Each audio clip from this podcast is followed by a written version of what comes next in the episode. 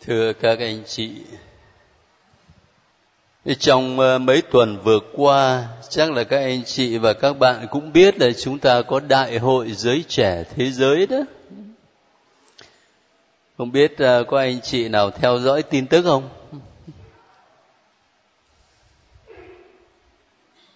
tin tức ờ, trong tiếng việt thì chắc là không có nhiều lắm cho dù cũng có tôi ờ, theo dõi không những chỉ trong tiếng việt, mà còn những cái nguồn tin khác ở trên thế giới, chủ yếu là bằng tiếng anh đó. Thì có một ghi nhận thế này, liên quan đến vấn đề truyền thông. Một đảng thì những thông tin chính thức cho chúng ta biết đó là các bạn trẻ đến dự đại hội rất đông cả một triệu rưỡi người cơ mà. Giờ mình cứ tưởng tượng xem ở sài gòn mình có chỗ nào mà chứa một triệu rưỡi người. Và không phải chỉ quy tụ lại rồi dâng một thánh lễ xong rồi về, mà người ta ăn ở đó, ngủ ở đó, sinh hoạt ở đó mấy ngày liền.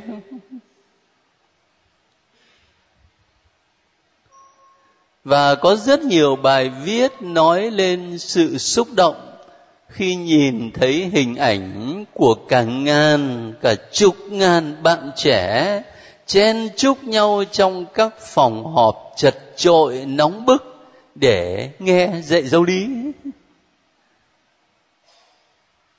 Mỗi một giáo hội địa phương đều cử một vài giám mục đến để dạy giáo lý bằng ngôn ngữ địa phương như ở Việt Nam chúng ta là có Đức Cha Hải Phòng, rồi có Đức Cha Thanh Hóa. Hai vị đi để dạy giáo lý cho các bạn trẻ Việt Nam, từ Việt Nam đến, cũng như là từ các nước khác trên thế giới đến dự đại hội. Nhưng mà số Việt Nam của mình dĩ nhiên là không ăn thua gì, có đâu bảy, tám trăm gì đó. Còn có những nước mà năm chục ngàn, ba chục ngàn, bốn chục ngàn rồi người ta cũng rất là xúc động khi nhìn thấy hình ảnh của các bạn trẻ.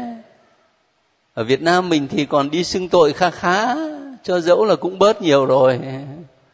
Nhưng mà các nước tây phương đó đâu coi trọng gì nữa đâu. Vậy mà các bạn trẻ xếp hàng chờ đến lượt để vào xưng tội. Hoặc là trong đêm canh thức đó, là cả triệu người trẻ sống trong tĩnh lặng hoàn toàn. Ở bên cạnh thánh thể, chầu mình thánh chúa. Còn cái hình ảnh mà chúng ta thấy ở trên tivi đó là cả trăm ngàn bạn trẻ, họ chúc mừng, họ hoan hô khi đức thánh cha tới. Cái thông tin chính thức thì có nhiều tin đẹp như vậy. Nhưng mà nếu chúng ta mở bbc ra thì nghe cái gì? Mở cnn của mỹ ra thì nghe cái gì? Nghe là có cả một đám đông chống đối nó kéo tới tây ban nha, thủ đô madrid khi đức giáo hoàng tới. Nghe là cả một làn sóng những người mà đòi đồng tính luyến ái, những người chống lại luật của giáo hội công giáo kéo đến biểu tình chống đức giáo hoàng, chấm hết anh chị có thấy cái sự khác biệt không? Cả một cuộc quy tụ lớn, một triệu rưỡi bạn trẻ, ít khi có trên toàn thế giới, thì chả nói gì. Còn có vài chục anh đòi đồng tính luyến ái đến biểu tình, thì chụp hình, chụp ảnh đăng lên làm ở mỹ nghĩa là làm sao?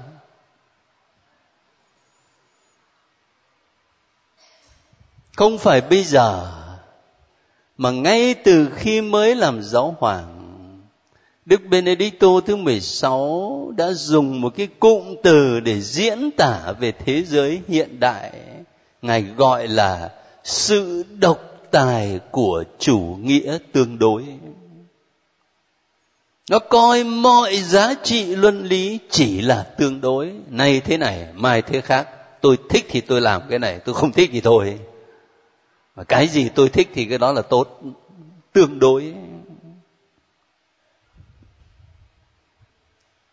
Và những người cổ võ, cái chủ nghĩa tương đối đó là những người có tiền bạc, có quyền lực, có của cải. Họ nắm ở trong tay những phương tiện truyền thông tối tân, hiện đại và quyền lực nhất trên thế giới và họ sử dụng những cái phương tiện truyền thông đó để lèo lái dân chúng đi theo họ. Cho nên, một số linh mục nào đó vướng vào chuyện lạm dụng tình dục trẻ em chẳng hạn. Tôi ở bên mỹ, cái thời đó tôi biết mà, ngày nào cũng lên tivi nói, cả nửa tiếng ngủ, cả tiếng ngủ, hết ngày này sang ngày khác còn cả triệu rưỡi bạn trẻ công giáo từ khắp nơi trên thế giới quy tụ về. Không nói gì.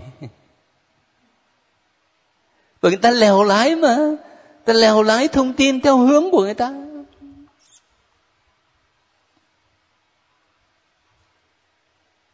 Nhìn khung cảnh chung ở trên thế giới là như vậy.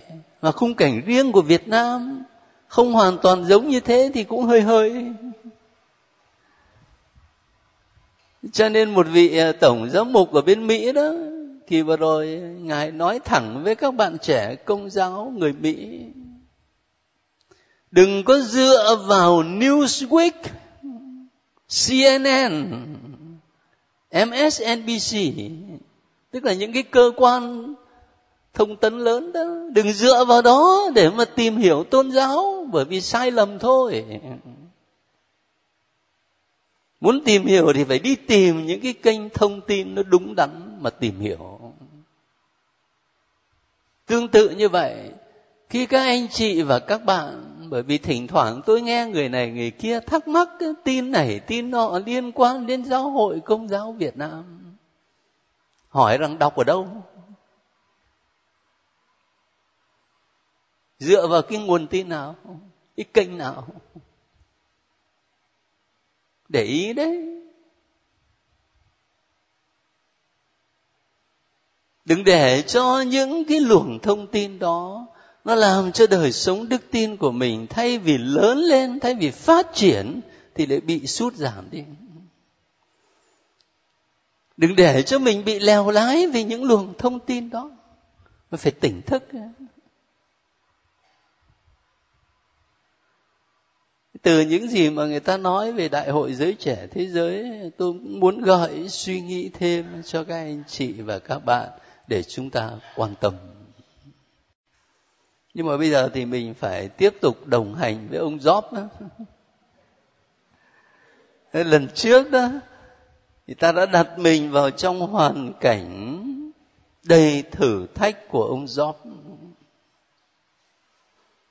rồi từ hoàn cảnh đau khổ của ông, ta cũng rút ra một vài bài học cho đời sống đức tin của mình hôm nay, mình không chỉ ngưng ở cái hoàn cảnh bên ngoài, mà đi sâu hơn một chút vào trong tâm trạng của ông Job. Như tôi đề nghị các anh chị lấy sách Job ở chương 29 các anh chị nhớ lại là trong những chương trước á, các bạn bè của ông Job xuất hiện. Rồi người nói thế này, người nói thế khác. Nhưng mà ý tưởng chính vẫn là họ cho rằng ông Job có tội cho nên mới bị trừng phạt. Nhưng mà ông Job thì ông phủ nhận cái lời kết án đó, phải không? Ta lấy một ví dụ này. Mở chương 4 ra coi. Chương 4 câu 7 cho đến câu 9 một người bạn của ông Job là Eliphat, người Teman. Nói làm sao? Ở câu 7 xin anh nhớ kỹ có ai vô tội mà phải tiêu vong? Có nơi nào người công chính lại bị hủy diệt? Điều tôi thấy rành rành là những người vun trồng tội ác và gieo tai rắc họa. Cuối cùng chỉ gặt lấy họa tai. Chúng bị tiêu vong do hơi thở của thiên chúa. Chúng phải tận diệt vì nộ khí của ngài như vậy rõ ràng là ông gióp có tội chứ còn gì nữa. Có ai vô tội mà phải tiêu vong đâu? Còn bây giờ ông gióp mất hết, mất của cải, mất con cái, mất luôn cả vợ nữa. Rồi đang sắp mất cả cái thân xác. Thì rõ ràng là có tội nữa. Và cái nhìn này rất quen thuộc không chỉ là thời ông Gióp nhưng ngay cả đến thời của Chúa Giêsu. Các anh chị và các bạn có nhớ cái cảnh ở trong tin mừng Gioan về người mù từ thuở mới sinh không? Khi Chúa Giêsu và các môn đệ thấy người mù đó thì các môn đệ phản ứng làm sao? Thưa thầy, cái thằng này nó mù vì tội của nó hay là tội của cha mẹ nó? Các môn đệ Chúa Giêsu phản ứng vậy.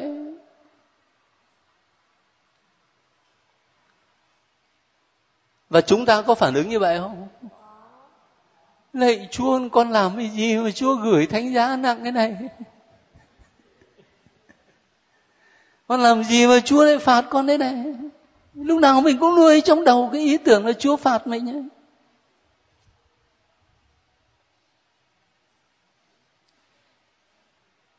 cho nên cái ý tưởng đau khổ là do tội lỗi mà ra đó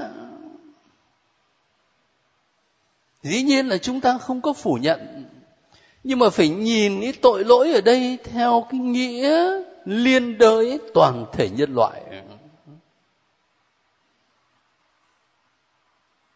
Chứ còn nếu mà chỉ đóng khung trên bình diện cá nhân là một này thứ hai là giới hạn cái đau khổ đó ở trong cuộc đời này mà thôi đó, thì sẽ có những hệ luận nguy hiểm. Ví dụ, khi tôi làm ăn khấm khá thịnh vượng giàu có thế là trong lòng mình tự hào, bởi vì ta đạo đức lắm cho nên là chúa mới cho như thế này đây chứ còn những cái thằng khác mà nó nghèo khổ là vì nó lắm tội. Mà biết đâu mình giàu có không phải vì mình đạo đức, mà là vì vô đạo đức. Vì cướp của người ta thì giàu. Cướp đêm rồi cướp giữa ban ngày nữa chứ không phải vì mình đạo đức đâu. Tự đánh lừa chính mình.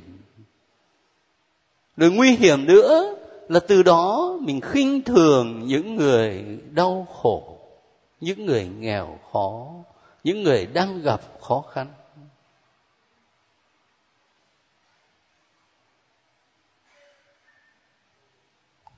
Ông Gióp, ông ấy không chấp nhận lời kết án cho là ông ấy có tội nên mới bị Chúa trừng phạt. Thế thì ở chương 29 cho đến chương 31 mà chúng ta gọi là cuộc độc thoại của ông Job đó. Ông ấy diễn tả suy nghĩ tâm tình của mình kể là rõ ràng nhất. Nhưng mà để cho dễ nắm nội dung thì tôi phân tích ra thành ba điểm chính này. Thứ nhất đó là ông Job nhớ lại những ngày xưa tháng cũ. Chẳng hạn bây giờ các anh chị lấy chương 29 từ câu 1 cho đến câu 5 xem ông ấy nhớ lại ngày xưa tháng cũ làm sao. Ông Job tiếp tục ngâm nga như sau. Ai sẽ làm cho tôi được như những tháng năm thuở trước? Như những ngày Thiên Chúa giữ gìn tôi.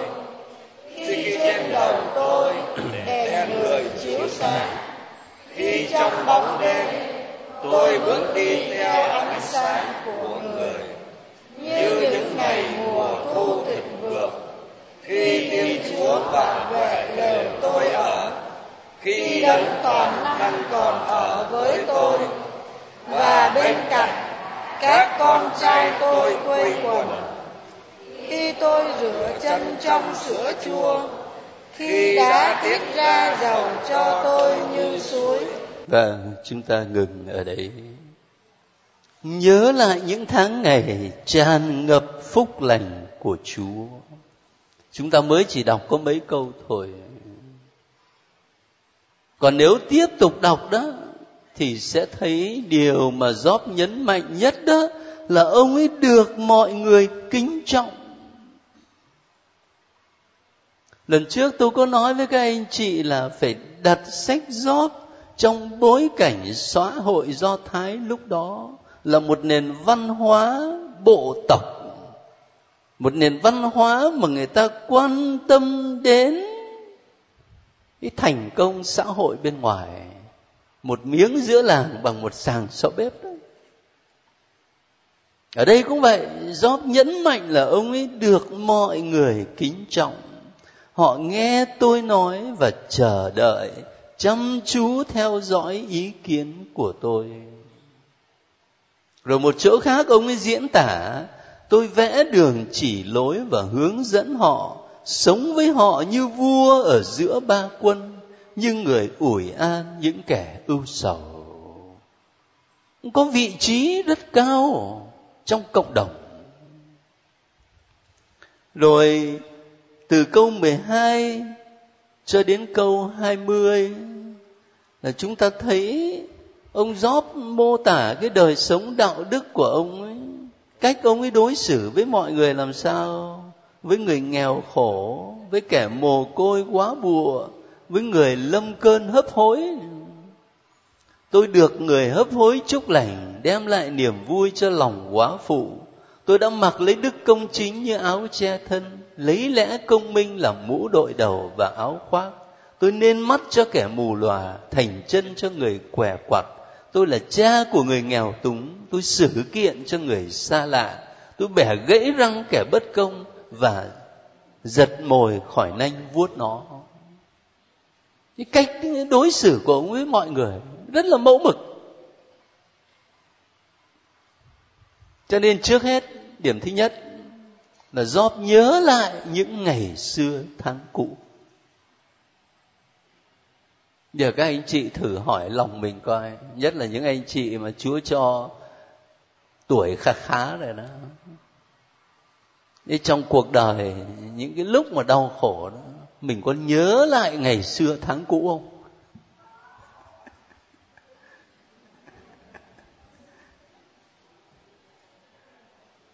Càng những lúc đau khổ là chúng ta càng nhớ lại những ngày xưa tháng cũ mà nó êm ấm, nó đẹp đẽ, nó hạnh phúc.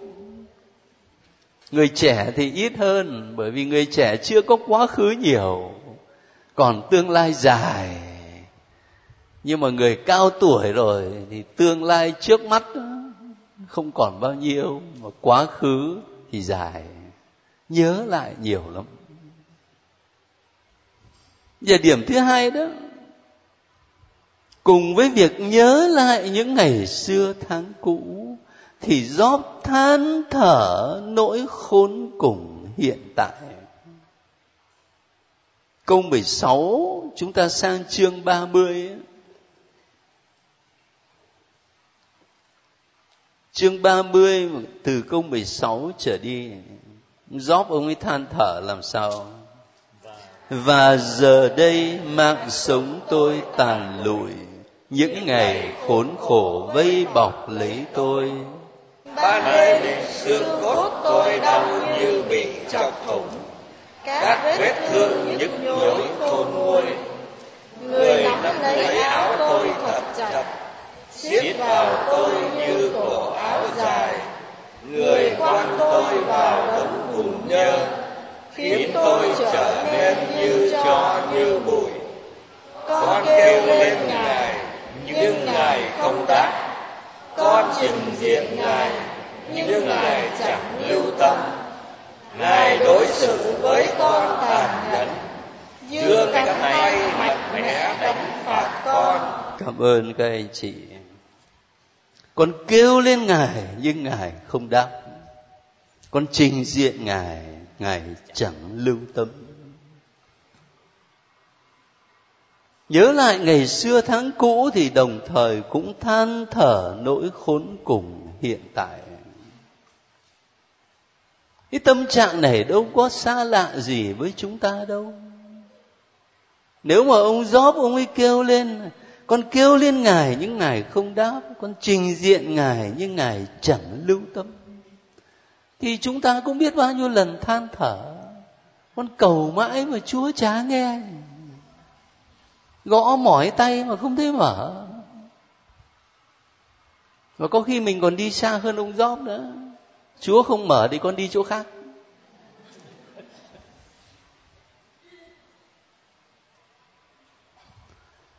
Cho nên ờ, tôi không có ý mời các anh chị đọc lại chương này để học một cách lý thuyết đâu.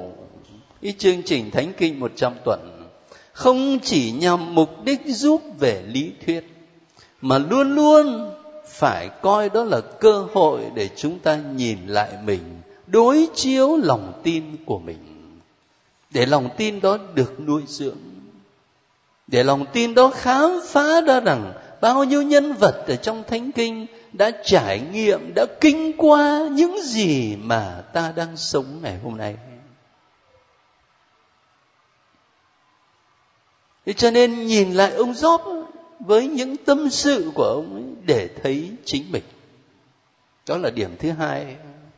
Và điểm thứ ba là ông gióp thề nguyền ông hoàn toàn vô tội ở chương 31 trong này nói là lời biện hộ của ông Job. Khi các anh chị đọc cả một chương thế này thì chắc cũng khó lòng mà tóm lại. Tôi thì cũng không phải là ngồi một mình mà làm việc, nhưng mà tôi đọc sách chú giải thánh kinh chỗ này, chỗ khác rồi tôi nói lại để các anh chị thấy nó rõ hơn. Thì ở trong cái phần này, ông Job ông ấy liệt kê 9 điểm trong đời sống đạo đức để tự biện hộ cho sự vô tội của ông ấy. Chín điểm này, nó bao trùm mọi mối quan hệ trong cuộc sống của con người. Quan hệ với chúa này quan hệ với tha nhân này, quan hệ với cả môi trường thiên nhiên và quan hệ với chính bản thân của mình. Bây giờ tôi kê ra chín điểm đó dựa vào những câu trong sách thánh. Các anh chị thử coi lại coi. Mình có bằng ông giáo không? Thứ nhất là ông ấy không đồng hành cùng gian dối giả như tôi đồng hành cùng gian dối và chân tôi dồn bước với điêu ngoa, thì thiên chúa cứ cân tôi trên bản cân chính xác và người sẽ nhận thấy tôi toàn vẹn. Không gian dối. Cái chuyện này tôi e rằng là chúng ta trong thời đại ngày hôm nay khó giữ lắm. Bởi vì phải nói thật là xã hội gian dối quá đến cái môi trường mà đáng nhẽ phải thanh khiết nhất là môi trường giáo dục, mà cũng gian dối. Không chỉ học trò mà là từ thầy. Thì mình cũng ít nhiều bị ảnh hưởng. Điểm thứ hai là không khai thác đất đai quá mức, cái tương quan với môi trường thiên nhiên giả như đất của tôi kêu lên đòi báo oán và những luống đất cùng nhau òa khóc. Giả như tôi đã ăn quỵt hoa màu ruộng đất, lại làm cho chủ đất chút hơi thở cuối cùng, thì thay vì lúa mì, gai góc đã mọc lên. Điểm thứ ba là không gian dâm ngoại tình nếu tôi để lòng mê theo phụ nữ hay rình rập ngoài cửa nhà tha nhân, thì vợ tôi phải kéo cối say cho người khác và thân xác nàng bị người ta chiếm đoạt. Thứ tư là, không trà đạp quyền lợi của người tôi tớ. Ở câu 13 đó giả như tôi trà đạp quyền lợi của tôi, trai tớ gái đang tranh tụng với tôi, thì tôi sẽ làm gì khi thiên chúa trỗi dậy? Rồi kế đó là không cứng lòng trước người đau khổ. Sau nữa, không chạy theo các ngẫu tượng. Ở câu 24 phải chăng tôi lấy vàng làm bảo đảm và nói với vàng ròng, ngươi là chốn an toàn của ta cái câu này mà đọc vào lúc này thì hợp quá. Mà nó đang lên quá.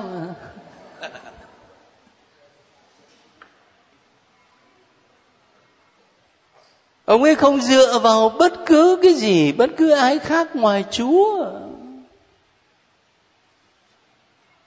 Rồi cũng không thù ghét địch thủ. Cái điều này lạ đó câu 29 phải chăng tôi mừng vui khi kẻ thù lâm nạn và hoan hỉ khi nó gặp tai ương?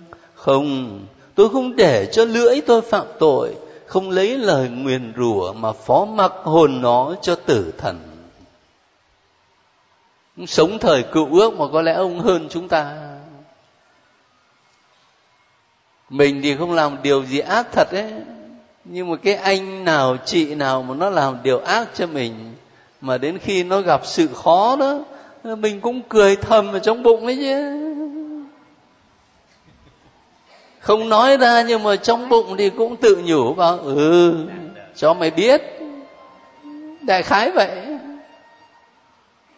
Còn đằng này ông ấy có cái thái độ rất đáng phục, ngay cả đối với địch thủ rồi kế nữa là lòng hiếu khách và cuối cùng sự ngay thẳng và chính trực. Nếu mà chúng ta xếp lại như vậy đó, thì ông gióm này quả thật giống như là chàng thanh niên ở trong phúc âm.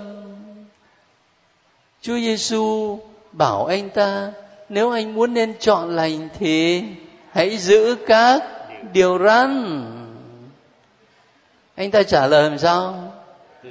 Tôi giữ từ thuở nhỏ. Và Chúa Giêsu đưa mắt nhìn anh ta cách âu yếm. Ông Gióp này cũng hay quá. Đời sống đạo đức hết sức tốt lành.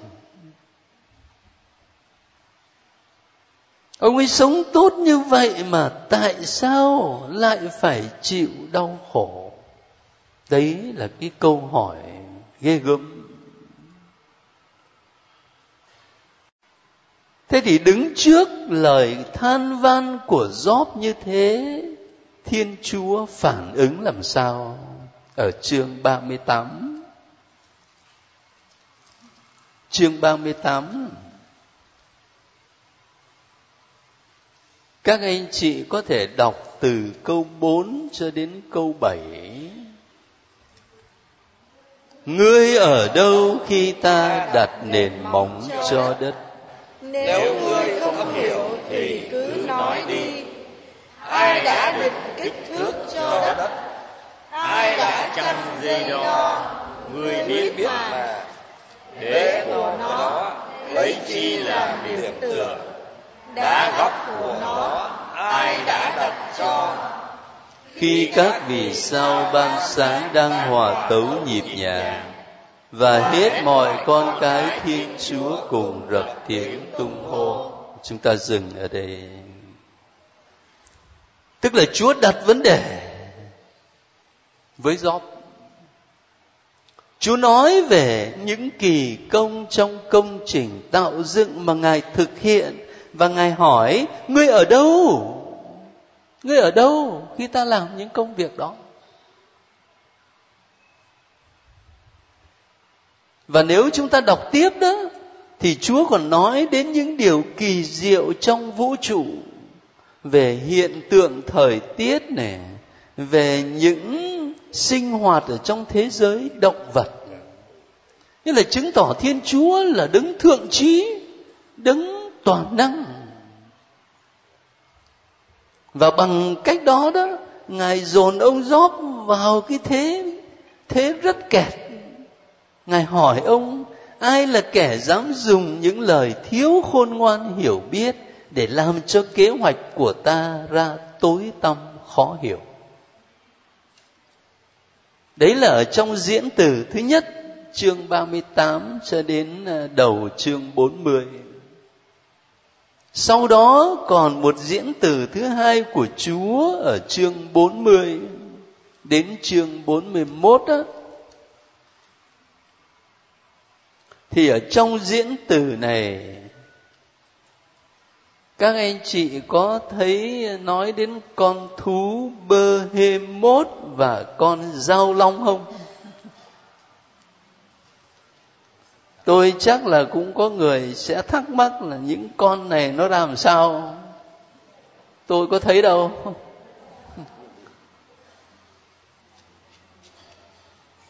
Có người thì dịch là hà mã và giao long. Nhưng ở đây cũng giống như khi chúng ta học sách sáng thế, tôi có nói với các anh chị đó mình phải hình dung ra vũ trụ quan của người thời bấy giờ. Người ta chưa có hiểu biết khoa học như ngày hôm nay. Người ta chưa phóng phi thuyền lên mặt trăng như ngày hôm nay. Người ta chưa có vệ tinh để có thể nói chuyện qua điện thoại di động để có thể vào mạng internet như ngày hôm nay cách đây 30 thế kỷ, mình phải hình dung được cái vũ trụ quan của người thời bấy giờ. Thế cho nên đừng bám vào những chi tiết này, mà điều quan trọng là gì? Là hà mã và giao long ở đây là để diễn tả cái sự hỗn mang của vũ trụ vào thuở đầu tạo dựng cái thuở đầu tiên, đó là sự hỗn mang. Thế thì thiên chúa đặt vấn đề với gióp là ngươi có thể thống trị, có thể chế ngự cái sự hỗn mang đó không? Nghĩa là tập trung trong cách trả lời của của Chúa đối với ông Gióp đó là ngài muốn lôi ông ấy ra khỏi cái tầm nhìn chật hẹp về đời sống cá nhân của mình để vươn tầm mắt ra cả vũ trụ và thế giới.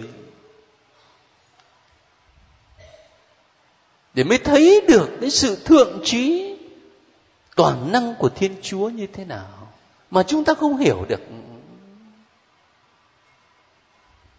Chính vì vậy mà sau khi nghe chúa chất vấn thì ông gióp trả lời là vâng con đã nói, dù chẳng hiểu biết gì về những điều kỳ diệu vượt quá sức con. Vì thế, điều đã nói ra, con xin rút lại. Trên cho bụi, con sớp mình thống hối ăn năn đấy là lược qua một à, vài đoạn chính ở trong sách gióp. Tôi muốn dành 10 phút còn lại để chia sẻ với các anh chị một vài suy nghĩ về ý nghĩa của sách gióp. Cái vấn đề mà sách gióp đặt ra là vấn đề lớn lắm. Đó là vấn đề đau khổ của người vô tội.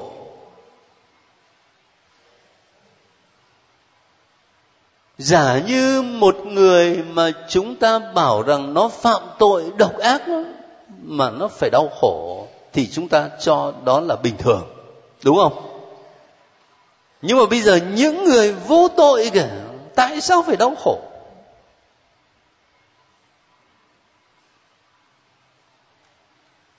Ví dụ như là trong một cuốn tiểu thuyết nổi tiếng của Albert Camus, ông ấy đặt vấn đề trong bối cảnh của một cơn dịch hạch là có một thằng bé nó bị chuột cắn chết. Ông bác sĩ, ông hỏi ông linh mục, ông trả lời cho tôi xem sao. Cái thằng bé này nó phạm tội gì mà chúa để chuột cắn nó chết? Nó có tội gì? Ngày hôm nay này, cái thằng bé vừa mới sinh ra có tội gì mà chúa để cho nó nhiễm hiv tại làm sao bao nhiêu kẻ làm điều gian ác trong cuộc đời này mà nó vẫn cứ sống phây phây. Còn những người mà cố gắng sống đạo đức ngay lành thì lại khổ một đời như thế. Câu hỏi rất hóc búa. Khi chúng ta đọc sách gióp đó, mình thấy một bên là những người bạn của ông gióp khẳng định rằng dứt khoát vì ông có tội cho nên ông mới phải chịu đau khổ. Chẳng hạn, một người bạn nói, xin anh nhớ kỹ, có ai vô tội mà phải tiêu vong? Có nơi nào người công chính lại bị hủy diệt? Họ khẳng định như vậy. Nhưng mà ông Job đó, thì ông ấy phủ nhận cho dù ông ấy phủ nhận, họ vẫn khăng khăng nói rằng, trước nhan chúa, phàm nhân mà cho mình là công chính thế nào được? Và đứa con do người phụ nữ sinh ra, làm sao dám coi mình là thanh sạch? Cho nên đối với những người bạn của Job, thì không thể có chuyện người vô tội mà phải chịu đau khổ. Nhưng đối với ông Job và cả thực tế cuộc sống thì lại nói với chúng ta khác. Thực tế là nhiều kẻ gian ác thì vẫn sống phây phây còn nhiều người tốt lành thì phải chịu đau khổ. Thật ra thì ở trong uh, những cuộc thảo luận này trong sách gióp đó cũng đã có sự nhìn nhận đó nhìn nhận rằng đau khổ là một mầu nhiệm. Và chúng ta không thể nào hiểu được đường lối của chúa. Ví dụ có câu liệu anh có dò nổi mầu nhiệm cao sâu của thiên chúa? Liệu anh có nhận thức đấng toàn năng tuyệt hảo dường nào? Rồi một chỗ khác á, thì sách gióp nói đến đau khổ là phương thế chúa dùng để dạy dỗ, để giáo huấn chúng ta. Và điều này rất là tốt thôi. Và không những tốt về mặt lý thuyết, nhưng có thể còn là kinh nghiệm bản thân của nhiều người trong các anh chị và các bạn. Nhìn lại cuộc đời có khi mình khám phá ra cái năm đó, cái giai đoạn đó, tôi khổ quá sức. Nhưng mà chính nhờ cái giai đoạn đó mà tôi nên người. Chính nhờ cái giai đoạn đau khổ đó mà tôi thay đổi đời sống. Chứ còn giá như mà nó cứ xuôi sắn mãi thì có khi tôi mất linh hồn. Cái điều đó là chúng ta cảm nghiệm.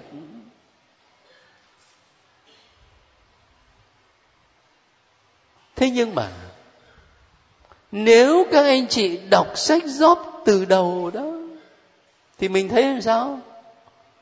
Rõ ràng ngay từ đầu.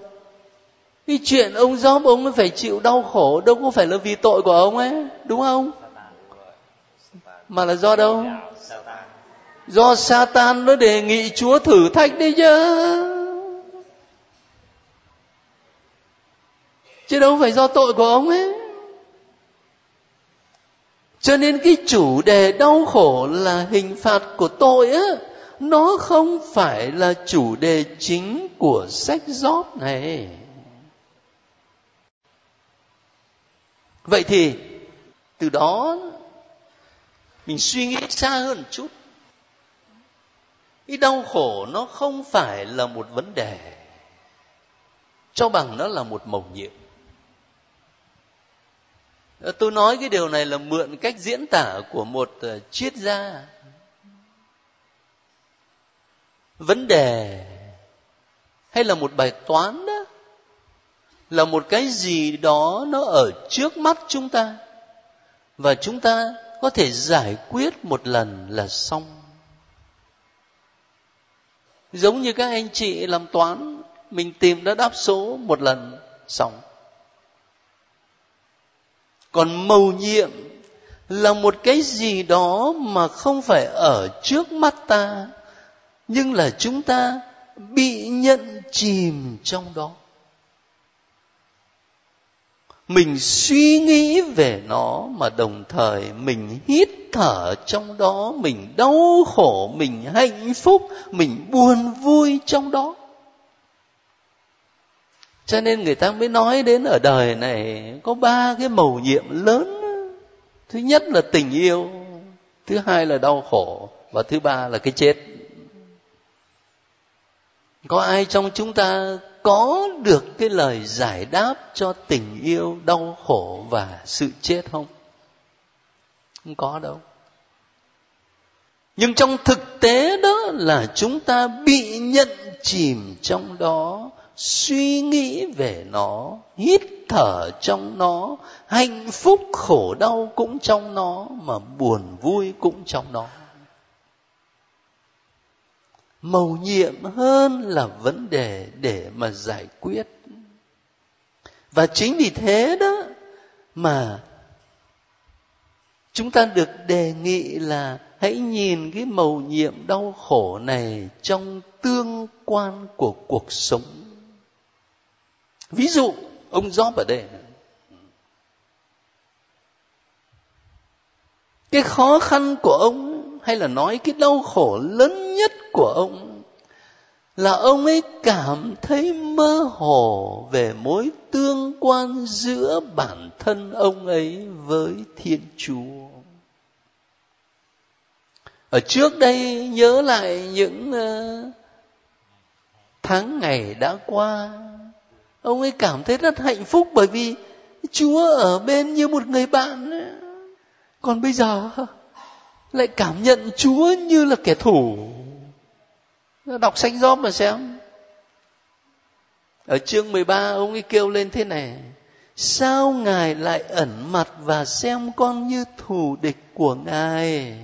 Có phải điều ngài muốn là làm run rẩy chiếc lá gió thổi bay hay đuổi theo một cọng rơm khô héo? Rất văn chương. Nhưng mà không còn cảm nhận được chúa như một người bạn, như một người cha nữa, mà chỉ thấy chúa như là kẻ thù. Đấy là cái điều làm cho ông ấy đau khổ nhất. Đức giáo hoàng hiện tại, khi còn làm linh mục, đã là một nhà thần học có tiếng trong một bài viết tôi đọc lâu lắm rồi, vẫn còn nhớ cái hình ảnh mà ngài dùng để diễn tả về mầu nhiệm cái chết. Tôi nói đến tình yêu, đau khổ và sự chết, thì đức giáo hoàng nói đến mầu nhiệm cái chết. Ngài dùng cái hình ảnh, bây giờ các anh chị tưởng tượng, có một cậu bé ban ngày vui chơi trong cánh rừng. Đến độ mà quên mất, trời đã về chiều. Và khi bóng tối ập xuống trên cánh rừng, thì cậu bé không còn biết đường nào mà ra nữa. Không còn biết đường nào mà ra nữa. Mà nó sợ hãi quá sức. Thế thì trong cái giây phút mà nó sợ hãi như vậy đó nó mong chờ cái gì nhất? Nó mong chờ là có một bài dạy lý thuyết rằng con đang đứng ở tọa độ này này, đi về hướng đông bắc, rồi một cây số rưỡi này, rồi rẽ phải 500 mét này, rẽ trái 300 mét. Nó có mong cái đấy không? Nó không mong cái đấy. Mà nó mong cái gì?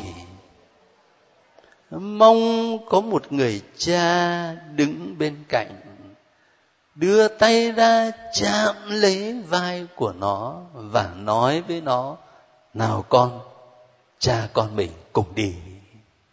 Đấy là niềm mong ước nhất. Ratzinger dùng cái hình ảnh đó để nói về mầu nhiệm cái chết. Ai trong chúng ta khi đối diện với cái chết? Bây giờ thì nói ngon lắm nhưng mà khi cái chết nó đến gần kề, sợ hãi, rất sợ hãi và lúc đấy cái điều mà chúng ta mong không phải là có ai đem sách giáo lý hội thánh công giáo số 1350 ra đọc cho mình nghe. Mà cái điều chúng ta mong đó là có một ai đó ở bên cạnh đưa tay ra chạm vào vai mình mà nói, nào con con đi với cha và Chúa Kitô phục sinh chính là đấng duy nhất có thể làm điều đó cho con người. Đấng đã kinh qua cái chết và trở thành đấng hằng sống, đấng duy nhất có thể dẫn chúng ta đi qua cái con đường của mầu nhiệm sự chết mà không sợ hãi. Thế cho nên ờ, tôi tôi nhắc lại cái kinh nghiệm của ông Job á. Cái đau khổ của ông ấy nó không chỉ là vấn đề lý thuyết, mà là cái sự mơ hồ trong cảm nhận về mối tương quan của mình với Thiên Chúa. Chính vì vậy mà kinh qua những đau khổ, rồi cuối cùng, ông Job, ông ấy có những thay đổi nơi chính bản thân ông trước đây thì đạo đức không ai phủ nhận, nhưng mà mới là lý thuyết thôi, không thực tế lắm.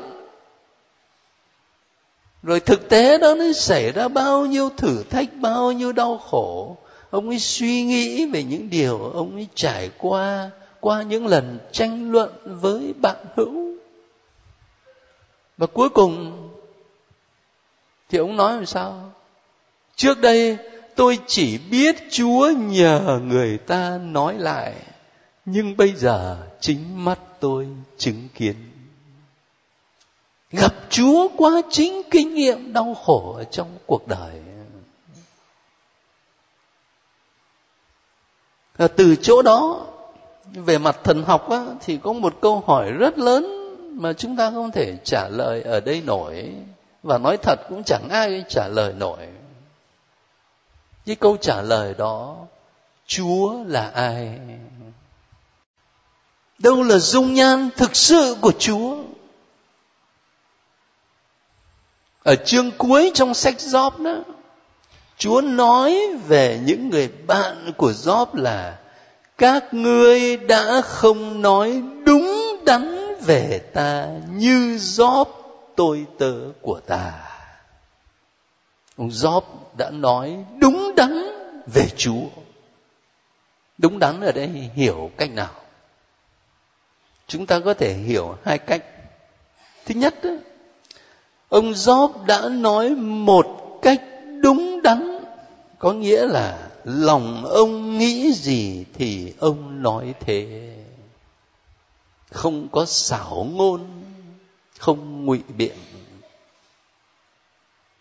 Thật với chính mình ông ấy đau khổ, ông ấy hoài nghi, ông ấy hoang mang, ông ấy nói không giấu giếm. Bạn bè của ông ấy đưa ra cách giải thích này, cách giải thích nọ, thực sự ông ấy cũng biết chứ không phải không biết.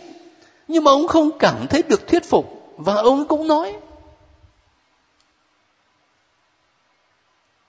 Và ông ấy dám nói cả về chúa bằng những câu mà chúng ta đọc ở trong sách đó, người ta sẽ cho là xúc phạm phải không? Thế từ đó tôi mới suy nghĩ điều này. Khi các anh chị và các bạn cũng như tôi cầu nguyện đó chúng ta có dám nói thật với chúa những gì nó đang diễn ra trong lòng mình không? Nói thật đó có bao giờ mà chúng ta dám nói với Chúa, Lạy Chúa còn chán lắm rồi đấy. Lạy Chúa Chúa khó chơi lắm. Có bao giờ dám nói không? Hay là sợ phạm tội? Nhưng Chúa lại muốn chúng ta nói với Ngài rất thật. Lòng nghĩ sao nói vậy? Cho nên à, tôi nhớ có lần tôi đã chia sẻ với các anh chị là khi cầu nguyện, hãy cứ thoải mái nói với chúa tất cả những tâm tình của mình, kể cả những sự buồn chán, kể cả một thái độ hoài nghi, một sự lung lạc trong đức tin. Cứ nói nói thật.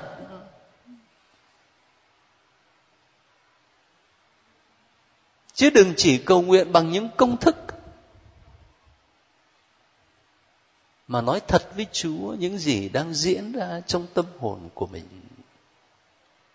Đó là cách hiểu thứ nhất. Cách hiểu thứ hai về về chuyện mà chúa gọi là ông Gióp đã nói đúng đắn về ngài. Đó là ông đã nói những điều đúng đắn về chúa. Các bạn của ông Job nói về chúa nhiều lắm, nhưng mà có thể là chúa theo cái khung suy tư lý luận của họ thôi, chứ đâu có phải là thiên chúa đích thực đâu.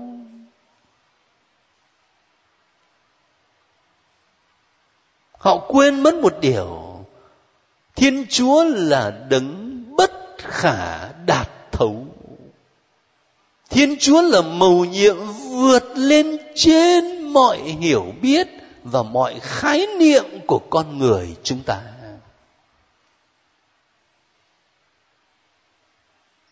Và chính vì vậy, không bao giờ chúng ta có thể nắm chúa như là mình xin lỗi, như mình nắm cái chìa khóa ở trong tay.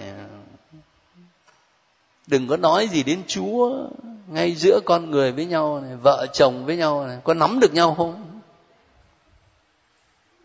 Đồng sàng dị mộng cơ mà nằm ngay sát bên cạnh mơ khác. Nắm sao được? Những con người mà cũng còn không nắm được, nói chuyện gì đến thiên chúa, một mầu nhiệm bất khả đạt thấu và từ đó đó, mình phải khiêm tốn hơn. Khiêm tốn hơn trong đời sống đức tin của mình. Thế cho nên ờ, rút lại không có nhiều thời giờ, tôi chỉ muốn chia sẻ một vài gợi ý về nội dung của sách Gióp á. Để các anh chị thấy đây không phải chỉ là cuốn sách để giải đáp một vấn đề thần học về sự đau khổ của người vô tội. Có chứ không phải không? Nhưng mà không chỉ là như thế. Nhưng mà sách Gióp chia sẻ với chúng ta về một thái độ đức tin và đối với chúng ta ngày hôm nay khi đọc lại sách Job á, thì đừng quên là mình đang sống trong thời tân ước. Và mỗi một ngày mình làm dấu thánh giá. Mỗi một ngày mình chiêm ngắm người vô tội có tên Giêsu Nazareth chịu đóng đinh trên thánh giá. Chính đấng ấy mới là câu trả lời cho chúng ta và là ánh sáng dẫn mình đi tới. Rồi chúng ta ngưng ờ, sách gióp ở đây, rồi nói đau khổ nhiều quá rồi cho nên là tuần tới là không nói đau khổ nữa, mà mà đọc sách diễm ca. Sách diễm ca hình như là đọc cả cuốn luôn, phải không? Từ chương 1 đến chương 8